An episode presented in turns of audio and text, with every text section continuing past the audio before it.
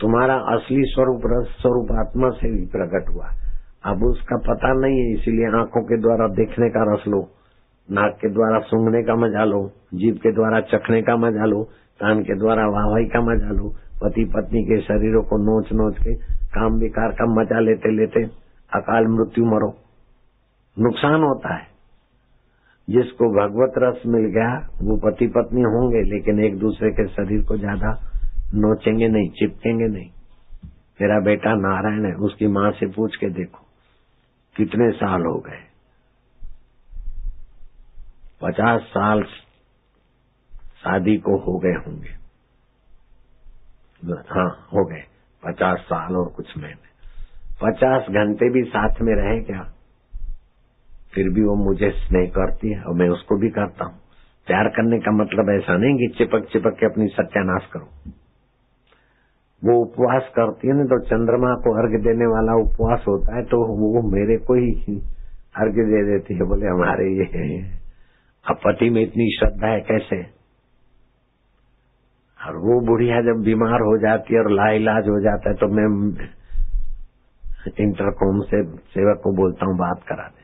मैं बोलता हूँ, तबियत बोले ऐसा है, कुछ होता नहीं फ़र्क नहीं पड़ा।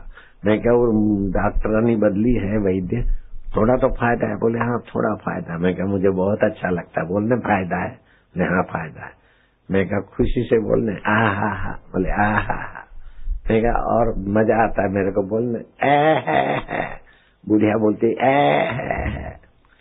फ़ायदा हो गया ए है, है, है। मैं क्या ऐसा क्या कर? और वो चंगी हो गई।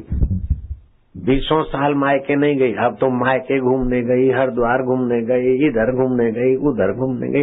बुढ़िया के पैर में पायल आ दौड़ती, घूमती फिरती है। और मेरे से कम उम्र की लेकिन खान पान माइयों का ये खा लिया, कभी वो खा लिया। मैं भूख नहीं लगती, तब तक नहीं खाता और रात को भोजन नहीं करता। और नींबू का रस, तुलसी का रस, पच्चीस पत्तों का। और एक गिलास गुनगुना पानी कभी कभी पी लेता हूँ तो कोई भी शरीर में रोग छुपा हो तो अपने आप भाग जाता है।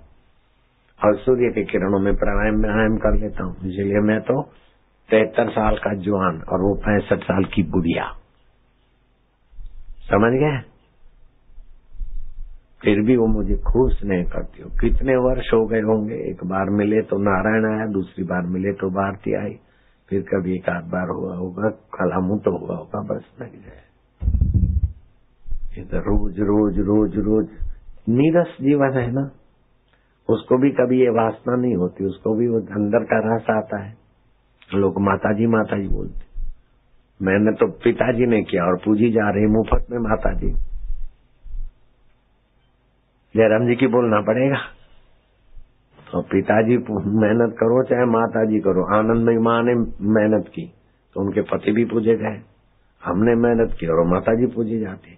कुटुंब का एक व्यक्ति भी भगवान के रास्ते रसमय होता है तो पूरा परिवार, पूरा समाज रसमय होता है।